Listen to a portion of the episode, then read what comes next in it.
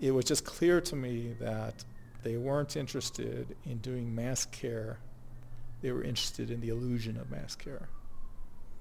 And I had that had been one of the things we had brought up with the vice presidents in October that the Red Cross was much more enamored with the illusion of doing the right thing than they were of doing the right thing.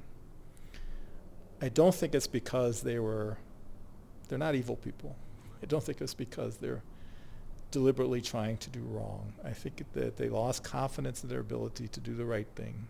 And so they did the next best thing, which is what can we do to make people think that we're doing the right thing?